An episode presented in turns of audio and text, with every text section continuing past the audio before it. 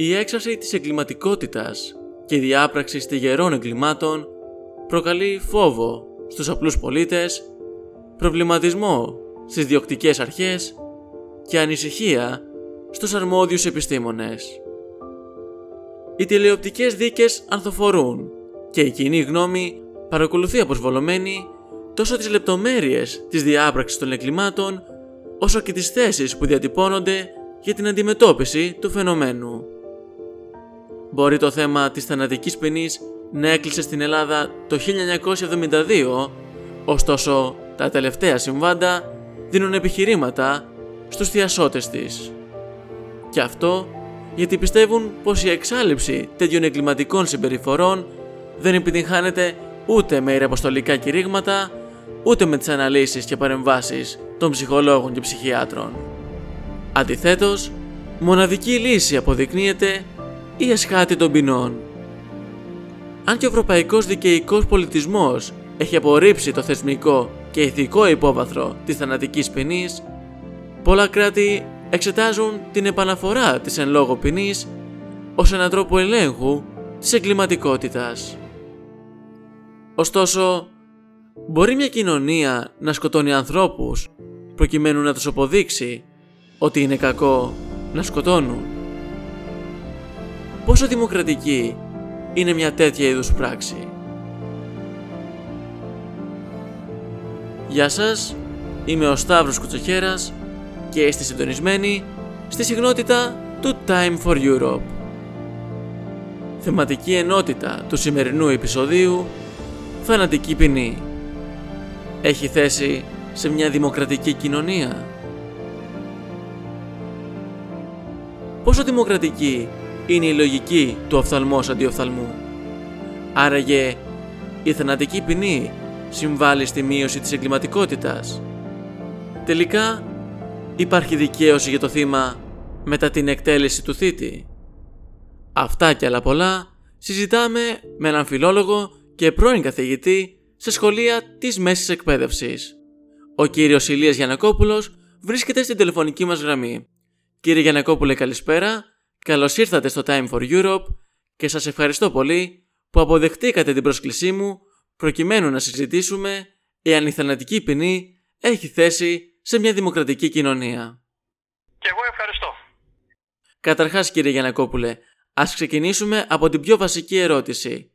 Τι εννοούμε ως θανατική ποινή και ποια είναι τα μέσα διεκπαιρέωσής της; Ως θανατική ποινή, το λέει και η ίδια η λέξη, είναι η ακραία μορφή, η ανώτατη ποινή, τιμωρία που επιβάλλεται σε κάποιον στο βαθμό που προέβη σε κάποιο αδίκημα το οποίο έχει σχέση με την αφαίρεση της ζωής και μερικά άλλα τα λεγόμενα ιδιεχθή εγκλήματα.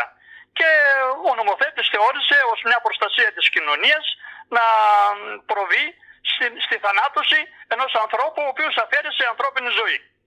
Τώρα όσον αφορά τα μέσα διεκπαιρέωσης, ποικίλουν από εποχή σε εποχή και από χώρα σε χώρα. Αν ε, είναι απαραίτητο, γιατί καμιά φορά και μόνο τα αναφέρεις, ε, προκαλεί δέος. Η θανατηφόρος ένεση, που να είναι η πιο μοντέρνα αυτή, το εκτελεστικό απόσπασμα, το πιο παραδοσιακό, η ηλεκτρική καρέκλα, ο θάλαμος των αερίων, η κρεμάλα, ο απαχωνισμός ο γνωστός και οτιδήποτε άλλο μπορεί να σοφιστεί ο άνθρωπος. Είναι ακραίες μορφές και βέβαια και μόνο ότι μιλάμε για θανατική ποινή που από ένα σημείο και πέρα δηλώνει την απανθρωπιά και το θηριώδες στοιχείο του ανθρώπου. Αυτά όσον αφορά για τα μέσα τα οποία έχουν σοφιστεί. Υπάρχουν και διάφορες άλλες παραλλαγές βέβαια που ακόμα ο άνθρωπος σοφίζεται, η αγχώνη. Μάλιστα. η πιο πολύ γνωστή παραδοσιακή ήταν η κρεμάλα. Η γνωστή, το βλέπουμε και στις ταινίες και σε πολλά άλλα. Σε μερικές φορές, αν είναι απαραίτητο να το πω, ε, βάζαν το ερώτημα στον ίδιο το θανατοπινίτη να επιλέξει τη μορφή του θανάτου του. Από ένα σημείο και πέρα.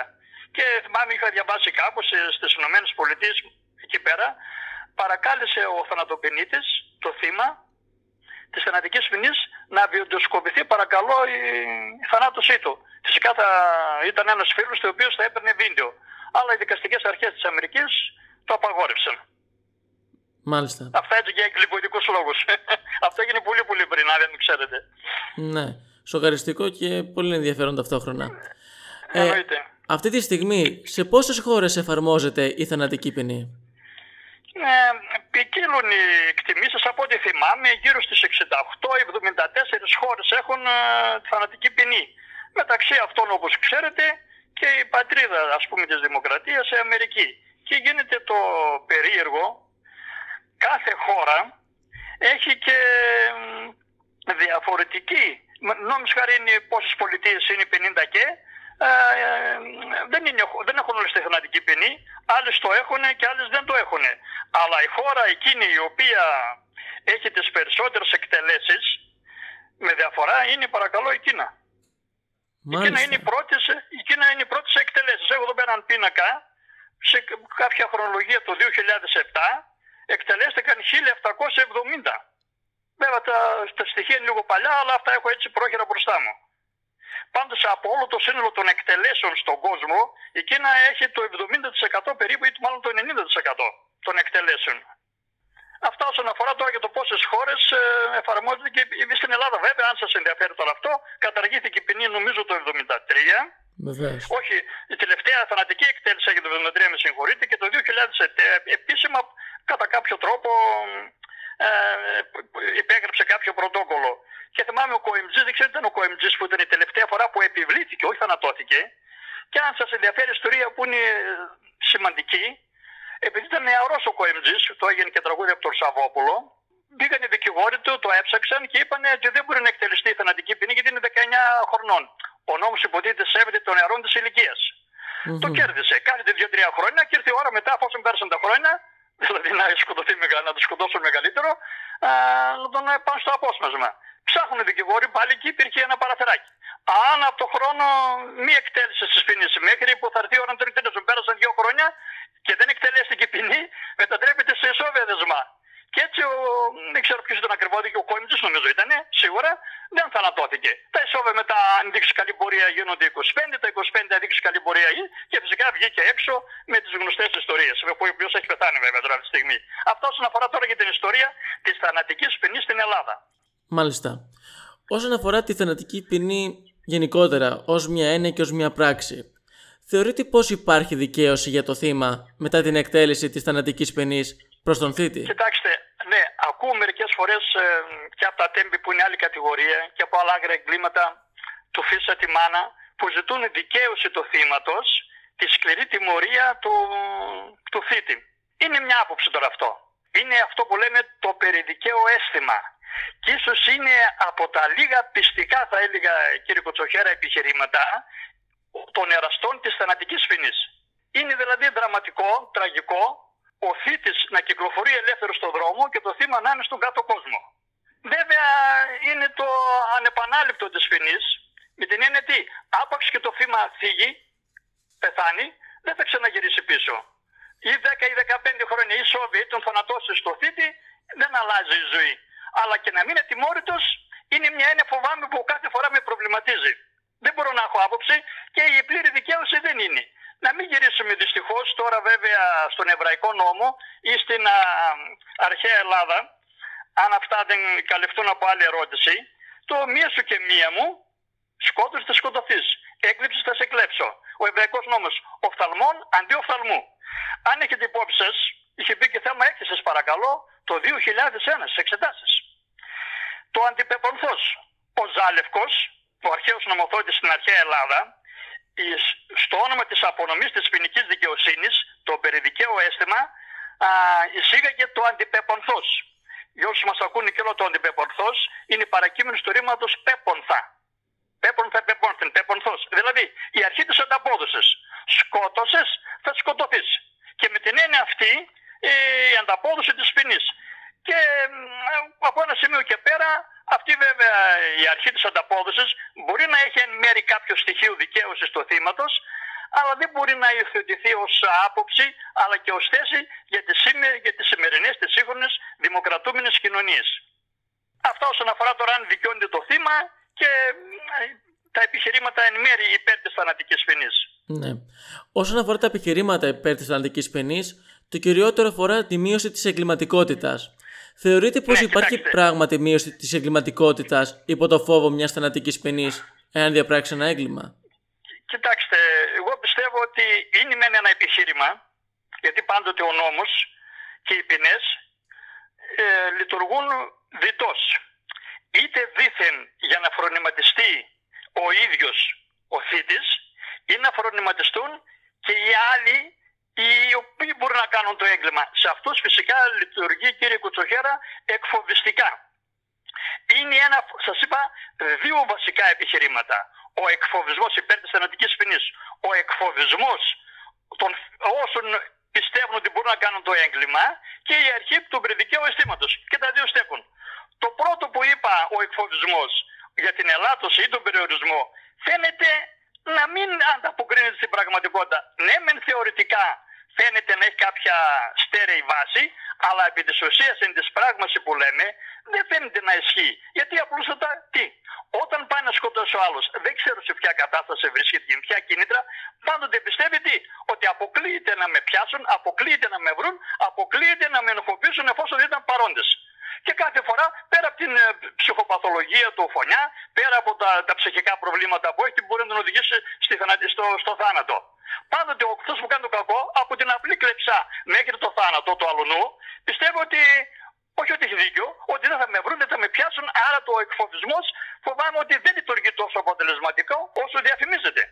Αυτά όσον αφορά για την αποτελεσματικότητα και τον εκφοβισμό της θανατικής ποινής. Μάλιστα. Ε, επιστρέφοντας προηγουμένως σε μια φράση που είπατε για την ε, λογική του οφθαλμός αντί οφθαλμού, πιστεύετε Ναι. ότι σε μια δημοκρατική κοινωνία, ιδιαίτερα σε μια δημοκρατική κοινωνία, έχει θέση μια τέτοια πρακτική; δεν το συζητάμε ότι η δημοκρατία, και όταν λέμε δημοκρατία, δεν εννοούμε μόνο το πολίτευμα, αλλά είναι και μια φιλοσοφική θεώρηση ζωής και ένας τρόπος ζωής. Η δημοκρατία από τη φύση της, κράτος του Δήμου, κυριαρχία του Δήμου των πολλών, βασική πυλώνας της δημοκρατίας είναι η προστασία των ανθρωπίνων δικαιωμάτων, μεταξύ των οποίων είναι και το δικαίωμα στη ζωή. Αυτό το οποίο πρέπει να προστατεύει. Και βέβαια, όταν λέμε το δικαίωμα στη ζωή, η δημοκρατία δεν κάνει διακρίσεις. Προστατεύει το φτωχού και του πλουσίου, το μαύρο και το άσπρο, το ξένο και το γηγενούς, το εγκληματία και το αθώο.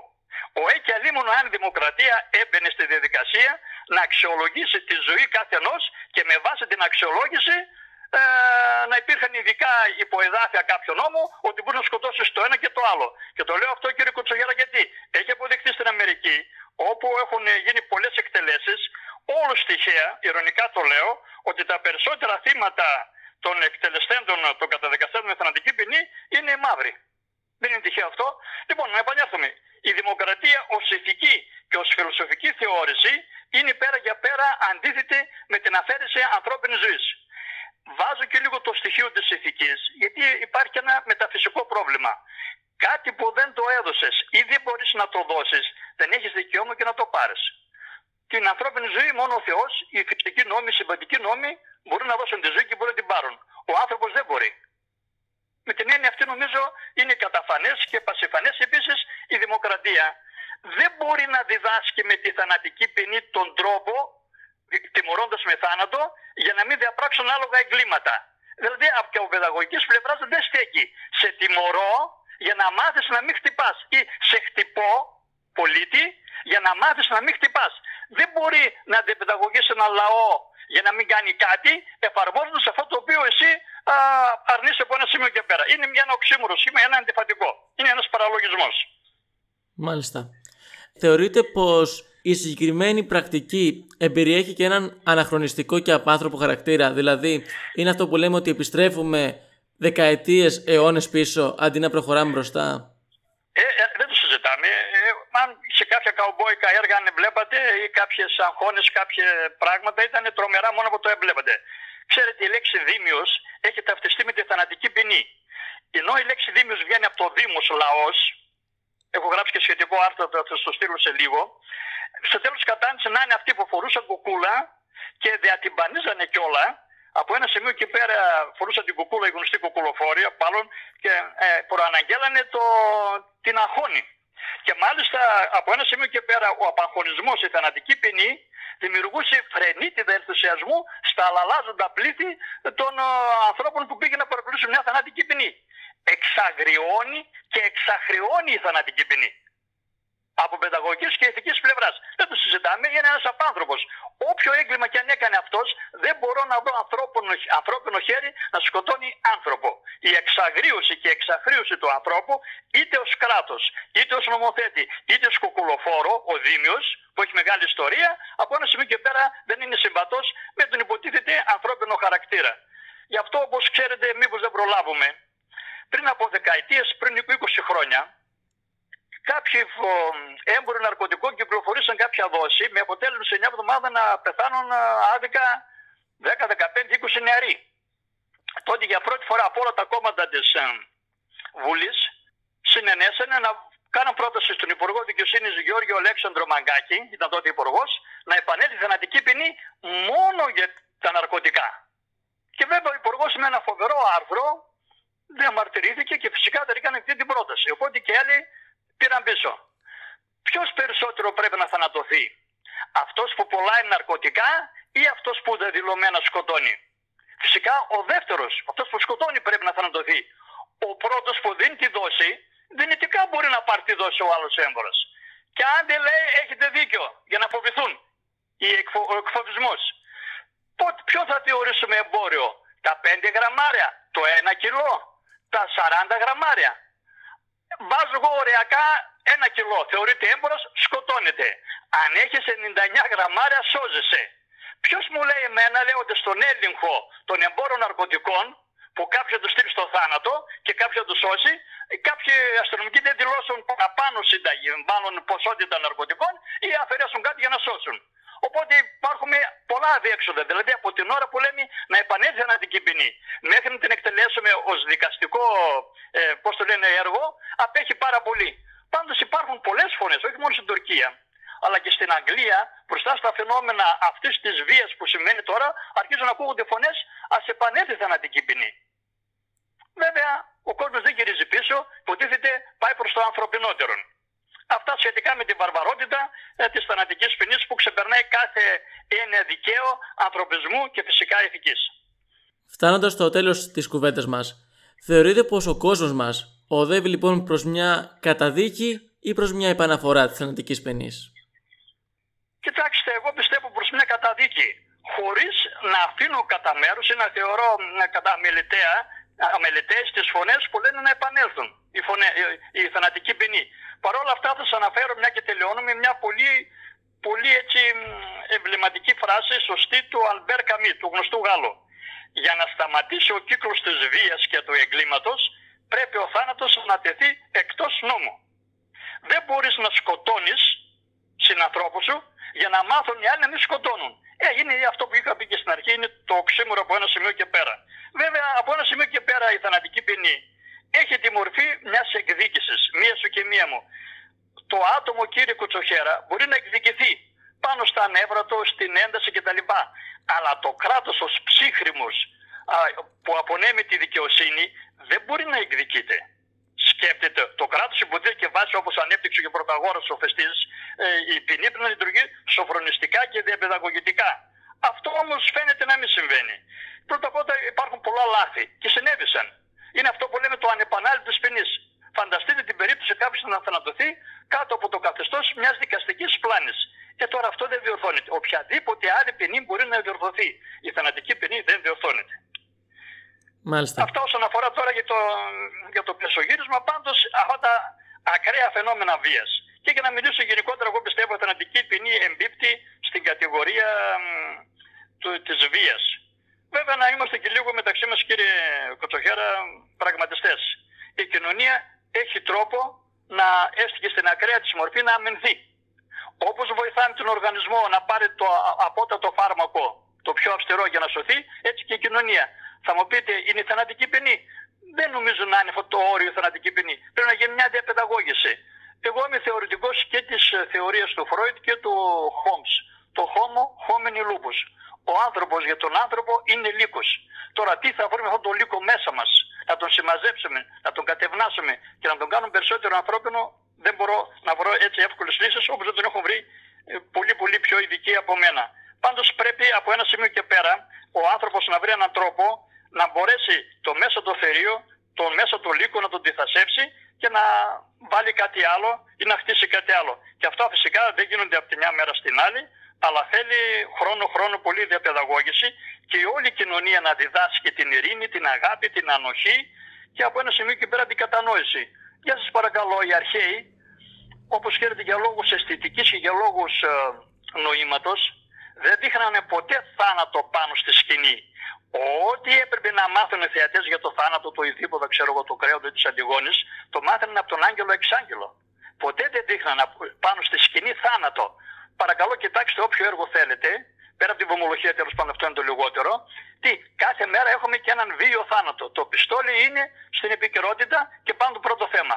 Ε, από ένα σημείο και πέρα και είναι λυπηρό 15 χρόνων παιδιά να προσάζονται, να παρουσιάζουν, να προβάλλονται ως πρωταγωνιστές, πρωταγωνιστές βίων. Πού είναι η αθωότητα της παιδικής ηλικίας, Πού είναι υποτίθεται το ανθρώπινο στοιχείο, το χριστιανικό στοιχείο του ανθρώπου, της χώρας μας, της Ευρώπης και δεν ξέρω τι. Πολλές πολλές ενστάσεις θα μπορούσα να βρω άλλα χίλια δυο επιχειρήματα υπέρ και άλλα δύο χίλια κατά. Αλλά ως κοινωνία πρέπει, όπως είπε και ο Καμί, να αποβάλουμε το θάνατο ως τιμωρία από το δικαιικό μας και το ηθικό μας σύστημα. Μάλιστα. Κύριε Γιανακόπουλε, σας ευχαριστώ πάρα πολύ που ήσασταν σήμερα μαζί μας και είχαμε αυτή την πολύ ωραία συζήτηση. Ευχαριστώ εγώ πάρα πολύ. Και κάπου εδώ, το σημερινό επεισόδιο του Time for Europe έφτασε στο τέλος του και μας προβλημάτισε σχετικά με την θέση που έχει η θανατική ποινή σε μια δημοκρατική κοινωνία. Μείνετε συντονισμένοι μέχρι το επόμενο Time for Europe. Και μην ξεχνάτε, πάντοτε είναι ώρα για Ευρώπη.